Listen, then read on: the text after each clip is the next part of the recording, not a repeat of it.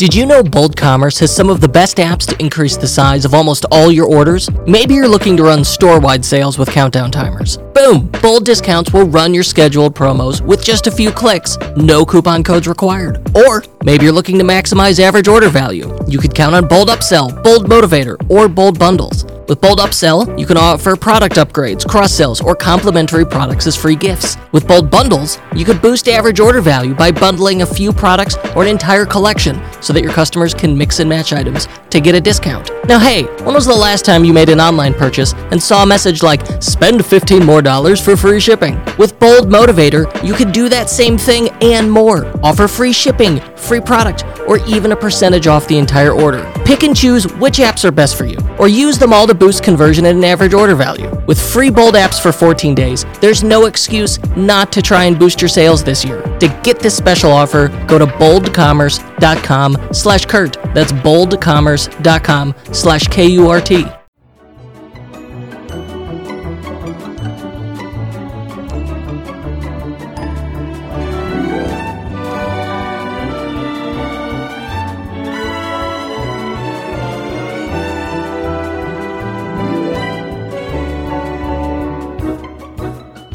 On today's show, we're going to pack more than a decade of knowledge and experience into just a handful of immutable laws that can help savvy brands like yourself convert more visitors into buyers. Hold up, 10 years into 40 minutes? Let's see WinZip do that, right? We're joined today by Jon MacDonald, founder of The Good, a conversion optimization firm that has helped globally recognized brands like, listen to this list, it's wild Nike, Adobe, Xerox, and The Economist for you nerds exceed their ambitious growth goals. I'm Kurt Elster. Tech nasty. And this is the unofficial Shopify podcast. So, Jon has a new book out called Opting into Optimization, and he's going to tell us why we should care. But first, minor housekeeping note we are overdue for a Shopify Editions episode. I really, it was, it was supposed to publish last week, and it's supposed to publish this week. My co-host has COVID, which is is delaying us. I, I swear they're okay, they're fine, but I promise we'll cover Shopify editions and their 100 plus announcements soon. All right, back to our, our regular programming here. Jon, welcome. Thanks for having me. Uh, so, all right, you've worked with these these these big dog names. You've got years of experience. You're a regular on the podcasted conference circuit. So I have to ask, other than self promotion, why write this book? Great question. So here's the thing. I had about seven years ago wrote a book that was really focused on tactics. And that was early days of optimization.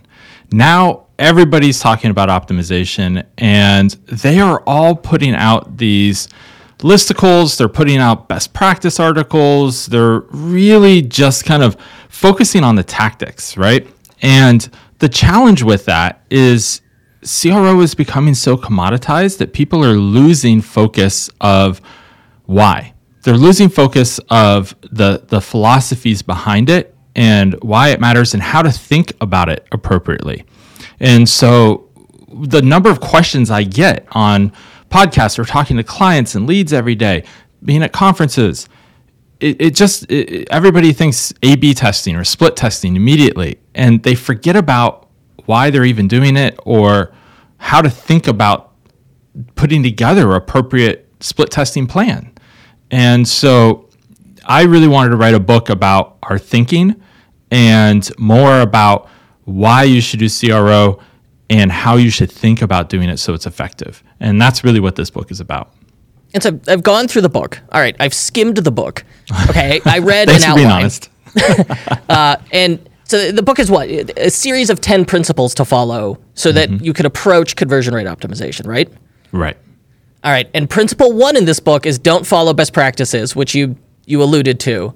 But isn't this book then a collection of your own opinionated best practices? We're calling them principles, but come on. Well, look, I think this is from we've been in business 13 years at the good and focus exclusively on CRO for over 10 now. And this is what I do every day. This is my life.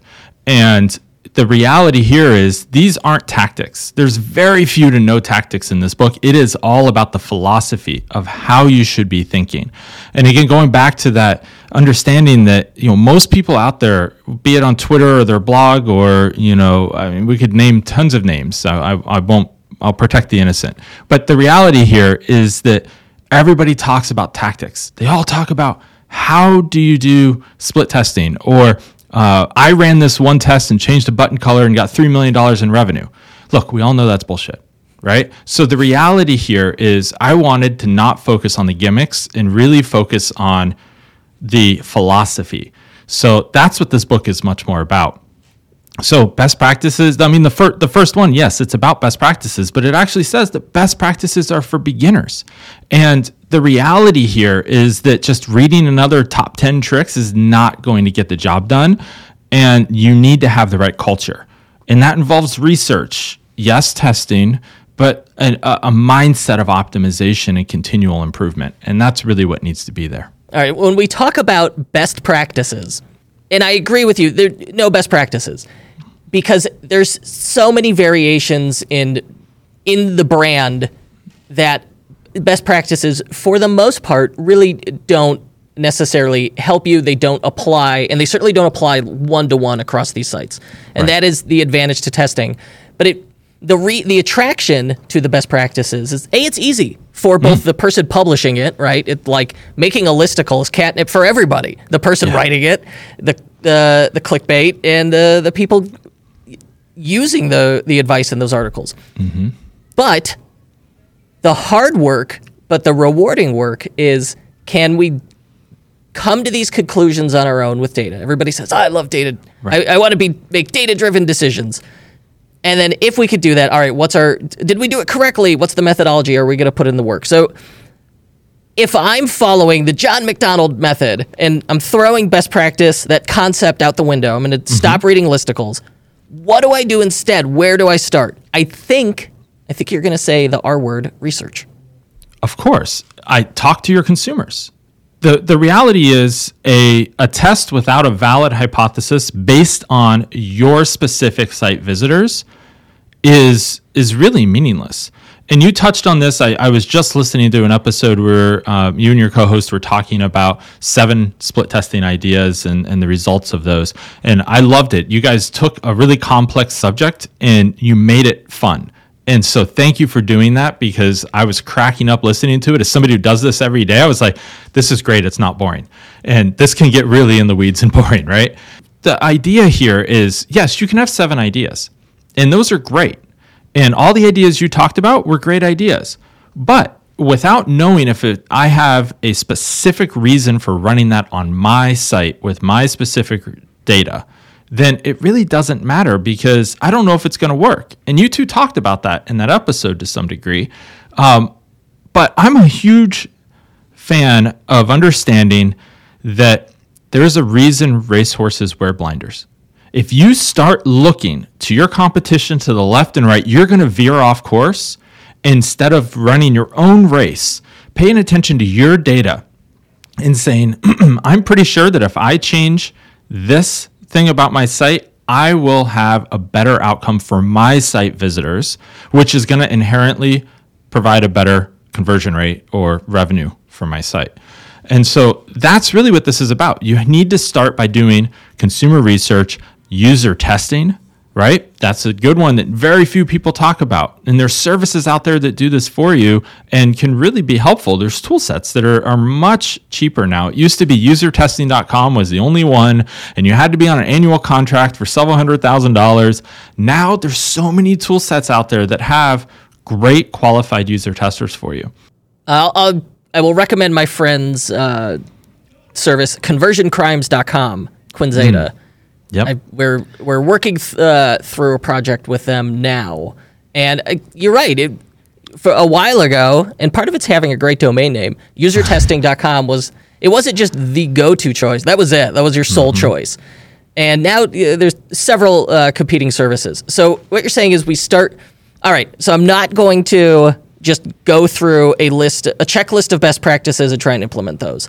And I should not necessarily there's a time and a place for it, but I probably shouldn't just be looking at other people's websites that are in similar spaces and going, yeah, it should look more like that. Because we really have no idea You why no they idea. came to those conclusions either. They were probably going through the best practice checklist themselves. Well, and you also, Kurt, have no idea if it's actually working for them, which is true. interesting, right? The, they could be running a test that you got opted into, right? And you have no idea if you're being tested or not. If you were in the, you know, you're not in the control. Maybe you got in that that B, C, D variant of that split test. How do you know? You just Yeah, don't. you're the you may be in the losing split test variant and have Mm-hmm. no idea, and you're like, oh well, clearly they know what they're doing. We should implement this. And the reality is, you know, a week from now they're going to call that test and go, well, that was a terrible idea. the number of people I hear say, "Well, Nike does that. We should do it too." And I was like, "I've seen behind the Wizards curtain, and I can tell you, they're running hundreds of tests. They have a whole team that does nothing but this. How do you know it actually worked for them? Plus, you're not Nike. Nike is a global enterprise. You are likely doing, you know, okay, let's just say you're on Shopify, you're doing 10 to 150 million maybe in that range. Okay, calm down. You don't have Michael Jordan behind you, LeBron James. I could go on and on, right? So you're saying I my Shopify store that sells beard oil and soap is not the same as the people selling Air Jordans. 100%. Yeah, oh, interesting. Aha. All right. So when you phrase it like that, suddenly it seems silly. Um, the all right. So where I want to start then is research, and there were two kinds of research I heard you mention. Was a I want to talk to my customers, and ideally that's like get them. You know, the simplest form is a survey, whether that's one question or more. Ideal is a conversation. Talk to your customers. I swear, the phone is your best best research tool. Uh, and the other one uh, was broader but still qualitative, which would be like heat maps and screen recordings. Right. Mm-hmm. Okay. Yes. So qualitative and quantitative, right? I mean, let's not get too nerdy about it, but yes. Tell me more. I want to hear about this because I think this is the thing we it, we always hand wave off as like, well, you need to talk to your customers. Moving on, and like no Yeah. one goes like, what's Fair the enough. what are you looking for? What should you be asking here? Okay, two things. One is this can be as simple as going to a coffee shop and taking your laptop and saying, I will go to people in line. I will uh, buy your coffee if while the barista is making it, I can evaluate or just watch you using my website. I'm going to ask you to pick out the right t shirt for you and leave it at that. And I just want you to go on the website and do it while I watch you. You're going to learn so much. Ask them to talk out loud about the experience they're having, right? So you're able to tell, go in and say, well, you know what? Like, I don't know if a large or medium is the size I need because there's no size chart here. All of a sudden, you're saying, oh, wow, a, a size chart might be helpful. Pretty high level example, but if you don't talk to consumers, you would never understand that. I, I often say that brands, and especially owners of e-com sites, on, on you know that are in that small to mid-size, that are involved in the day-to-day, they are they're stuck inside the jar, and it's really hard to read the label from inside the jar. And without that perspective from an outside, a new to file customer who clicked on the ad, heard about you from a friend, and they come to your site, you have no idea what their experience is like because you're on your site every day. You know all of your products, you know what you want to communicate, but your consumers are on your site for two reasons only two reasons. They're on your site because they have a pain or a need and they want to get that pain or need resolved. And they think that your site, your products can help them solve that pain or need. And if you can, and they determine you can, they want to convert. So they're there to do research and to buy. And anything other than that, they're going to bounce. But brands get in the way all the time by putting up these barriers that they just feel like, hey, I need to communicate. I need to continue to market. Now, the first book I wrote, we talked uh, briefly about that, was Stop Marketing, Start Selling. Right? Pretty pretty provocative. It pissed a lot of people off that I used that title, but the reality is true. When somebody comes to your site, stop marketing. Your marketing's won. It's now time to start serving the needs and the goals and the answering the questions from that consumer. So it's all about understanding what those goals and questions are of that consumer. The only way to truly get that is to ask them and to I- watch them. Agree with your premise. to, when you say let's people land on the site and we're confusing the message, let's stop marketing to them. And I see it as there's a lot of we end up with too much stuff on a website and it ends up muddled where it's not necessarily obvious. You know, it always is to the owner and the team because they live it, but it's not necessarily obvious to just the person who clicked through on a Facebook ad at 10 o'clock while sitting on their couch, kind of stoned. They're just like, uh, okay, I'm leaving. And like for me, the, the quintessential thing is people are always like, we got to have our blog in the main menu. And I'm like, you really don't. The blog was to get them to the site. Why are we trying to send them back to the blog? And oftentimes it turns, you know, not a heated debate, but it, it requires a little bit of, of pushback to convince them. That's my experience with this this concept. I, I think you're right, but uh, give me some some detail, some color here.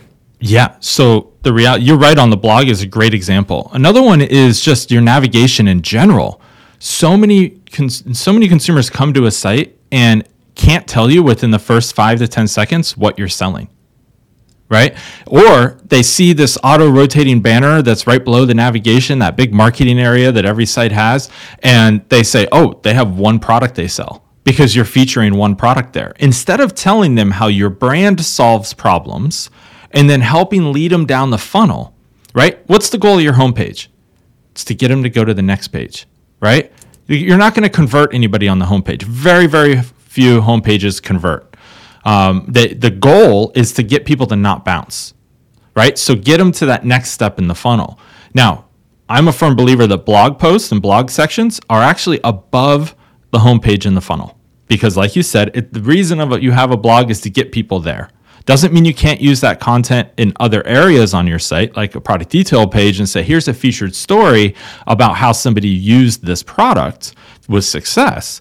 That's a great way to get people to see and engage with blog content in the buying journey, but it's not where you start. Most people will start on the, you know, find the blog through search engine and then continue through to a homepage or PDP or category. That's great if you can get them to do that. But again, the navigation is really crucial because it tells people within the first two seconds visiting the site what it is you're selling, what pain points you're solving. Too many brands, are, they're, again, they're in in the jar. They're so close to the site that they want to talk about themselves. There's about us, there's contact, there's blog, there's shop is the only one that is focused on the consumer or the dreaded FAQ. Like, you know, frequently asked questions pages, that's where good content goes to die right? it's like if it really is a frequently asked question, put it where the question is happening. Don't make the consumer go to an FAQ page and then be like, "Oh, I got to dig through all of these and click each one to read the answer." And there's 100 questions here. None, 99 of these don't pertain to me. I, I just want that one. But I had that question somewhere else in the buying journey that you didn't answer. So all of a sudden, now I'm on an FAQ page with information I don't care about. You're wasting my time, and I bounce right? So, really, what we always focus on with navigation is put your product categories there. That's it. Just focus on shopping in that main navigation. Tell people what your problems you're solving. So, if you're uh, an outdoor accessories brand, camping brand, put there tents, put there clothing, put there you know accessories or you know um, you know cooking gear, right? That way, when I come to your site, I clicked on an ad that brought me here. Hopefully, you're not sending people to your homepage, but unfortunately, it happens a lot, right? You end up on my homepage or any page on the site, really. I see that navigation. I now know what category I want to go to next, and I'm already on my journey. And that's what you should be aiming for. How can you get people where they want to go as quickly and easily as possible, not where you want them to go? Um, you talked about a lot of content on pages. I ask the question of our clients all the time why is this content here? Is it because you wanted to communicate it, or is it because the consumer needs to know it or wants to know it? And those are two very different things. If you want to communicate it, probably you can eliminate it more, more times than not. If the consumer needs to know it in order to be able to make a purchasing decision or complete their research, then you should probably surface that content higher up on the page and make it more easily findable. Accidents happen. Maybe you installed an app and it messed up your theme, or a store collaborator deleted product images by mistake. Common myth. Shopify is a backup that you can use when something goes wrong with your store. Untrue, they don't. Myth busted. So what do you do? You use Rewind to equip your Shopify store with automated backups. Rewind should be the first app you install to protect your store against human error, misbehaving apps, or collaborators gone bad. It's like having your own magic undo button. Trusted by over 100,000 businesses, from side hustles to the biggest online retailers like Knix and Movement Watches. It's even a Shopify Plus certified app. Best of all, visit rewind.com slash Kurt Elster and get a 30-day free trial. Enjoy peace of mind with Rewind backups. Find it in the Shopify App Store or visit rewind.com. So there there are some best practices here that are that are coming to me. One is this main menu a navigation in a main menu ultimately becomes part of your positioning. It is uh, a, a form of wayfinding, and it's typically right at the top of the screen. And so by having it focused solely, at least in the case of an e-commerce website, solely it should only go to products and collections. We should be using it to say this is the catalog. And so that I get that uh, putting a main menu together, getting the navigation right is hard. However, if your catalog's not that large or you don't have that many product types, it's actually fairly straightforward to figure out what at least a good starting point as opposed to, you know, we've got like it's just there's all these secondary things that end up in it mm-hmm. um, that create noise. And so that's the other point I think you're making is hey, if there's info in here that the customer didn't ask and didn't necessarily want to know, but you're forcing it in there because you solely because marketing says it should be in there. Uh, we really need to be acting in the customer's best interest, and that just becomes noise then. Correct, hundred percent. Where do we go from there? Right, like I think there's we could we could talk to the customer. We could we could streamline the site a little bit by going through and questioning why some things are there. What who what purpose do they serve? And I think more importantly, who do they serve? If it's not right. serving the customer, maybe it shouldn't be there. All right, so now we, we clean up the site uh, a little bit. Now, where do we go from here? How do we start coming up with test ideas? Is this the mm-hmm. point where we jump into testing? Yes. And all the things I've mentioned are things that you should test with your audience. And that's where, you know, Google Optimize has made this so so stinking easy, right? I love Google minutes, Optimize. Yeah, 15 minutes you could be doing this and anyone can do it. And the darn thing is free. It is. I mean, that's the beauty. Thank you, Google. Like, you know, that it they it single-handedly disrupted an industry that was lagging in technology. Uh, there are some small competitors out there, or, or competitors that had were focusing on the same audience. I will say the same site owners that their technology was 10 years old, but still they were just printing money, so they never updated it. And as somebody who's in those tools every day, our team was getting very frustrated by that, uh, that technical debt that was there. Uh, so was it you, VWO or Optimizely that you just threw under the bus? VWO. Uh, Optimizely. You're not I mean, the only one. No, no. But Optimizely, I mean, they've gone 100% enterprise, right? I mean, a very expensive tool set now, and it does way, it brings testing and that kind of culture throughout your entire lifecycle your mobile app, your email, everything, right? Where VWO is focused mainly just on site. And um, the reality is, Google kind of ate their lunch. And uh, I, for one, was kind of happy to see it just from a technological standpoint. And so, for those reasons, when we talk about CRO in the context of a Shopify store, nine times out of ten, it, Google Optimize is, is the yes. tool we're using. Yeah, so that that's that's nine times out of ten what our team is using. Okay. Um, because most brands already have it, right? So why why change? Um, you know, the the reality here, Kurt, is most brands when they start running tests, they just test without again having an understanding of why they're running a test. They read a list or they just think that something would be a great test idea. What you really need to do is take a step oh, back. I'm so guilty of this. Yeah, everybody I is because I'm like, man, this would be cool, and then I could you I could figure I could just throw stuff at a wall and see if this performs better. That's seductive. Yes, it is, and that's the hard part of optimize. Uh, you know, really has made it has democratized testing. Okay, which I love. The problem is anytime you democratize something like this and you make it easy, you give people a longer rope to hang themselves with.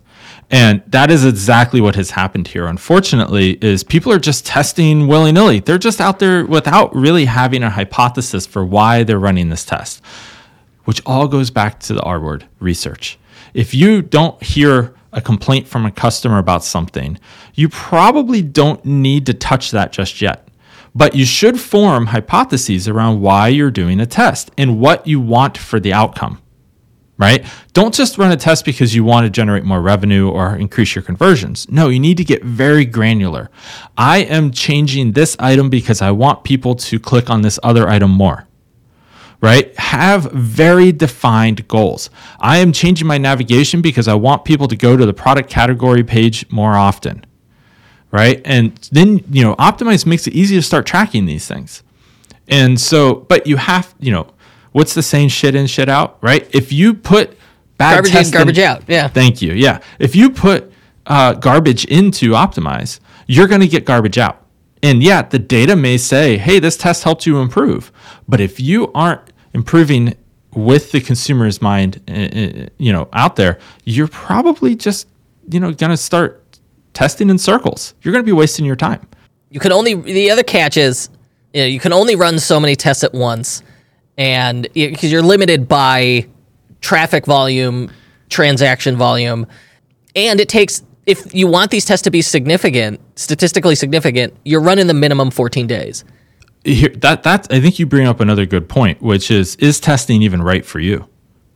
So many brands, so many sites don't have a number of unique sessions coming to their site that testing really even makes sense.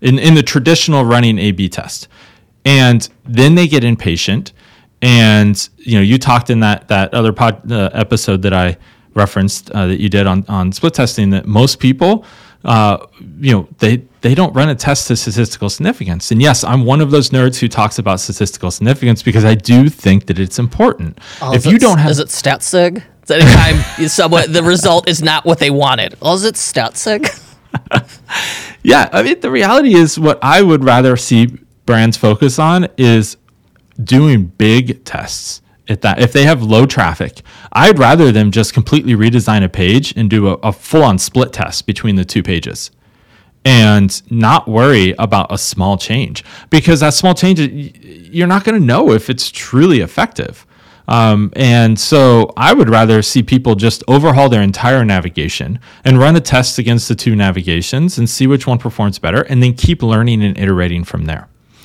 But if you do something really simple where you just change one one item in your navigation and you're expecting to be able to see numbers that are meaningful and you don't have 100,000 unique sessions per month plus, you're probably not going to see much. Um, and so you really need to have enough traffic to do this. The other alternative is to do what we call rapid testing. This is outside of uh, you know Google Optimize. This is doing stuff like going to Amazon Mechanical Turk and running a preference test where you put up two different messaging items and you and you say which one of these answers this question more for this other. premise to make sense for people explain uh, what amazon's mechanical turk is yes so it's more than just a uh, catchy name yeah okay so there's a handful of services like this. Amazon Mechanical Turk was the first one. Um, I'll, I'll, skip the story about how it got its name, but it, Google it. It's actually pretty cool. It was a. Uh, I'm, I'll stick I, I'm gonna, the show links. Okay, great. Uh, the really what is happening here is you can put a question out to a very large number of people and pay them five cents to answer the question, and it takes them you know seconds to answer right? And they're just going through and doing these all day. Now, the nice thing about some of the newer services is you can actually put together a cohort of people that you you know meet a demographic um, you know maybe an age range a, a, uh, a monetary range a location etc and then you can say everybody who is a male over 35 in the united states and I only want them to get the, to answer this question. Now, you're not going to get as detailed as you would with user testing, right? Where you can have a full profile of people and, and you're only looking for five to 10 people to do a user test. This, you want large numbers, you want thousands of people. And the idea here is throw some, throw out your big ideas say, okay, which resonates better, this message or that message? And then you could even do something we call a five second test. You put up a, a page for five seconds, take it down, and then ask, what products do we sell? What pain are we solving?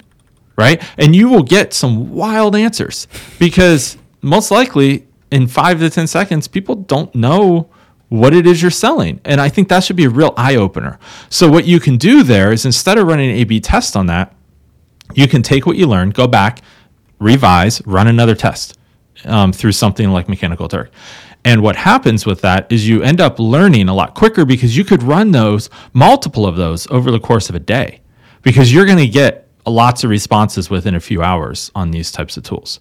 Um, and so we call this rapid testing, and we utilize it a lot to help refine big ideas down to something that should be A B tested. So once we have two items that are performing very similar, okay, now we want to A B test those because now we have some good hypothesis that this is going to improve that, that goal that we, that very specific goal that we've put in place. And now we have some leading candidates that we've already run through the high level. So we're no longer, you know, testing on, on, on a hope and a wish. We're testing on some data leading into that. I've got, I talk to my customers, I come with my ideas, I start forming hypotheses. Mm-hmm. We use that to develop mock ups of what a revised page could look like. Mm-hmm. And maybe I'm starting with my homepage so we could really update my header. Maybe this is a successful landing page we have, or this is a, uh, a, a, high bounce page according to Google Analytics. Mm-hmm. We've identified some starting point. Now we make mock ups of that page using what I've learned, and based on my hypothesis, we make alternate versions of that. If I'm a really cool guy and I'm getting 100,000 people a month to my site, I could run the split test and I could split test two separate pages or I could try and do individual elements on this page mm-hmm. to refine it. But if I don't have that or I want to speed things along, I could use a service like Amazon Mechanical Turk where they see it for like five, ten seconds and then we ask them a question related to our hypothesis. What do mm-hmm. we sell? And in doing that, I can rapidly figure out in a short time this is probably the best candidate. And then that's the one I go test so that I'm not eaten alive by like these two week cycles minimum to get relevant data out of Optimize. That that's exactly it. And Kurt, I'm going to have you that's follow really me clever. around. It is. I'm going to have you follow me around and summarize everything I say because you say it so much more succinctly. Love that. Well, I'm sitting here taking notes. It, that's a, a, common compliment, and I appreciate it. Thank you. Uh, it's really easy when you're the one who has to speak extemporaneously, and I'm just taking bullet points and then echoing it back to you wow, this guy's brilliant. It's like, yeah, because I'm reading. well, I appreciate it. Do you still use a horse and buggy? How about a fax machine? No? Then don't use a regular Shopify theme when you can use Zipify Pages. Just ask this Zipify user. Zipify Pages. I just found that it converts so much better than any Shopify theme I have used before, and you can create high converting landing pages in really the matter of minutes. Zipify Pages is a powerful landing page and sales funnel builder on Shopify. All their templates are tested and proven by a $155 million e commerce brand, so you know their stuff actually works. You can copy entire templates like opt in pages, product pages, and holiday promotions, or use the drag and drop builder to create your own custom layouts. Then publish your pages directly onto your Shopify store. Plus, all pages are optimized for mobile, and built in split testing helps you maximize your results. It's no wonder Zipify Pages is used by over 5,500 Shopify merchants. To start your free 14 day trial, go to zipify.com slash Kurt. That's Z I P I F Y dot com slash K U R T. And to get an unadvertised bonus, email help at zipify.com and ask for the Tech Nasty bonus. Tech Nasty. Uh, okay, I get that far. We run our test. We find a winner. We implement it. Now we're done. Site is set in stone. Just shut it down. We win. No? Well, I think now you implement and then you continue on. Here's the thing you, uh, there's a scientific method to this where if you think about a lab and they're running a test, when they get the result they wanted, do they stop testing? Of course not. No Yeah, you you now are looking. Is that a false positive? Are there other uh, methods I should be testing here? You you continual you continually test, and that is a mindset shift where so many people look at this and say, I just want to run this test and improve and make my 50 extra K, uh, you know, every, every year, whatever. But the reality is, you need to be looking at this. There's a, a great uh, James Clear, right? Uh, he wrote uh, the uh, law of Habits. atomic habits, and he's got a law around habits that basically, if you look to get one percent better every day, by the end of the year, you're not going to be 365% better. You're going to be thousands percent better. And so the reality is, it's compounding growth. That is what you're looking for in optimization. You're not looking for the the one win. You're looking for that win that then teaches you something that you can use to stair step to the next win and the next idea after that and the next idea after that. And it becomes addictive to some degree because you keep building on these wins and you see the compounding growth that comes from it. And that's really the secret of, op- of conversion optimization as a whole is that even if a test doesn't have the outcome you were hoping for and it doesn't net you more money, maybe it loses you money. Okay, turn that off. What did you learn from it? In fact, at the good, we have we track every single test we run, so we can build up that knowledge database, and it's massive at this point. But we have two columns. Uh, something is either a winner or a learner. There's no losers because you're always going to learn something, even if it didn't have the outcome that we were anticipating and our hypothesis was looking for. That's okay. What did we learn from that? So if our team marks something as a learner, they have to fill out an extra field. What did we learn from this? And that is key. And if you start tracking that, you'll be able to, again, put that back in and help it fuel the next step and the next ladder up. And you'll continually be learning and growing. And so, in doing this, you start identifying, um, you start building a knowledge base in which you're identifying common culprits, like watchouts um, and informing future hypotheses. But this is still not a best practice. No, this is still on have to your test site. it? What well, what didn't work on my site may work on yours, Absolutely. and vice versa, right? So the point of what I'm talking about here is it's a learner for your site. okay. It's your your site data. And that's the big mentality difference, I think, than saying, hey, you know, this test worked for me. I'm going to post it and I'm going to share that with the world. Um, the reality is, uh, you know, whenever I share stuff on Twitter that's a winning test, I always say, this is, you know, here's a test we ran for one client and here was the result. Right. And again, that's more shameless self plug on Twitter, right? Of like, hey, we, we can make you a lot of money working on optimization and here's an example of that. I, I, I don't take it as far as saying you should do this too, right? You really have to stop before you get to that point.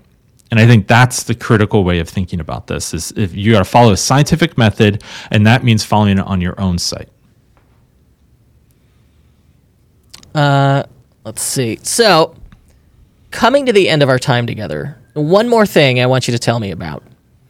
What, how do you feel about a particular hot topic discount codes, coupon codes? Discounting in general. It's that sugar high. I run a promo that just coincides with Prime Day. Boom, my conversion rate goes up for that period. I'm seeing orders come through. It's exciting. It is. What happens after a sugar high, Kurt? Then we have a thing we refer to as the post sale slump. Yes. Yes. Here's the thing uh, discounting is not optimization, it is margin drain. It is pure. Oh, purely God, that's a good drain. line. And the reason is that it's not sustainable. You're going to get on that hamster wheel of discounting, and you're really doing just a couple of things. When you think you're gaining more sales and more customers, you're really doing two things to your brand that are just not sustainable. The first thing is okay, let's say everybody has these darn pop ups asking for an email in exchange for a percentage of dollar off. Yeah, right? spin to win. oh, spin, Enter your oh, email and save dollar sign. spin to win. Um, that's a whole nother podcast. I could go on an hour about that. It's like that. I said spin to win, and just the conversation grinds to a halt. Yeah, if you have spin to win, just turn it off, please. um, that's all I have to say about it. Um, okay, so discounting in general, though, the the problem with discounting is that if you have a new to file customer come in and you offer them a discount right off the bat, you immediately are devaluing your brand and your products. You're telling consumers our products aren't worth what we charge for them, they're worth 10% less or whatever your discount is. And you're doing that right off the bat. You're saying we're a discount brand and a discount product, which most brands are not. They don't want to be a discount brand. They want to be premium or at least have maintain their margins, right? The second thing is that once a consumer uses a discount code like that, they are forever going to see your brand as a discount brand and never want to pay retail again. Right? So what's going to happen? They're going to go to check out that second time and they're going to say, "Oh yeah, last time I was here I got 10% off. I know that was for first customer time customers only." So they're going to go and search these coupon code sites or go to Google, domain name plus coupon code, right? And they're going to get stuck in that. And then they're going to have a psychological issue where they're going to say, I'm not getting the best price. And I know there's discount codes out here. They're going to go to your site, try five or 10 of them that are listed on the site. None of them work, right? Because they're all one time use or, you know, they're, they're old now. And then they're going to say, I'm not getting the best price. I'll come back to this later. They never do. It is the number one reason people leave checkout. Checkout cart abandonment, number one reason we find is that they put a, that brands have a discount code field. And this is the if I had a biggest gripe with Shopify checkout, it's that you can't hide that that field. Please, I on like plus, I could hide it. Display Well, none, yeah. that guy. yeah, on Plus for sure. Uh, but the reality is, it works a lot better if you put a link, have have a code, and then somebody clicks that link and it opens up the field. Then you're preserving the option, but it's not just a blank field sitting there in somebody's Taunting face them. saying, It's a yes, saying- reminder. yes. Now I'm like, oh, I don't have a code. I'm moving on. Right. But if it's a blank field, I'm like, oh, I'm missing out. I need to fill in this field. It's a checkout field. Every, every field or checkout form, every field needs to be filled out. And you're just in that mindset. Um, so the reality with discounting is that you're either creating a discount brand, you're setting expectations for future purchases that you can't hold to, and there's really no positives that come from this. So, what I recommend brands do discounting is a subtraction, it's a dollar a percentage off, right? Think about it as an addition. What can you add that make people feel positive about your brand that's not a discount? right? Now you're adding to the order. What is it? Free shipping's an easy one people think of. Free gift with purchase. Maybe you buy those Air Jordans, kick in a pair of socks. What do the socks cost you? Two dollars? What is a 10% coupon on Air Jordans going to cost you? 25? Right? So you really look at this. A consumer is going to feel better about your brand getting those free socks without having to enter a code, having to do anything. There, there is your, and you probably can't see on a podcast, but in air quotes, your sale is now a free gift with purchase. And it just changes the mentality of the consumer. They're not expecting, you know, if I if I give you a gift, you're not expecting next time you see me, I'm going to give you a gift, right? You're like, oh, that's a one-time ordeal. This is great. It's a bonus. But if I have a discount, now I feel like I'm being left out because you gave my friend a discount. Why don't I get one? And it's a big difference uh, in in the psychological mentality.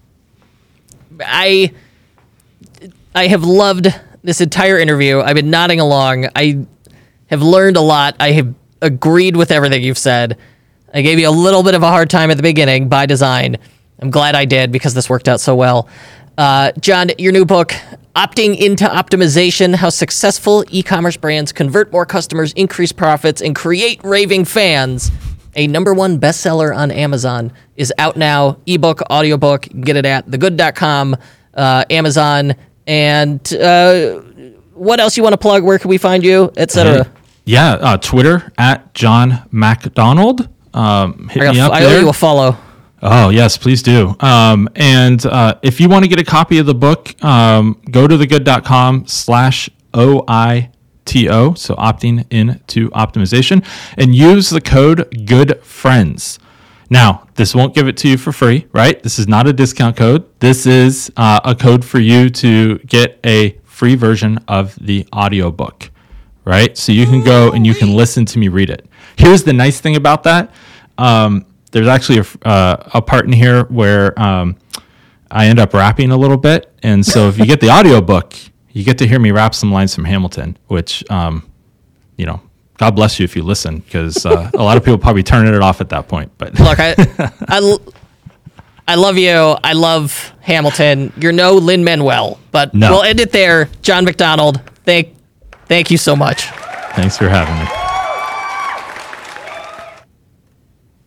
Hold up. Stop what you're doing. Go log in your Shopify store. You there yet? Okay, check your apps. How many do you have installed right now? More important, how much money are you paying for those apps every month? Here's the reality most Shopify store owners are managing dozens of marketing apps, but you don't necessarily need all those apps to drive sales.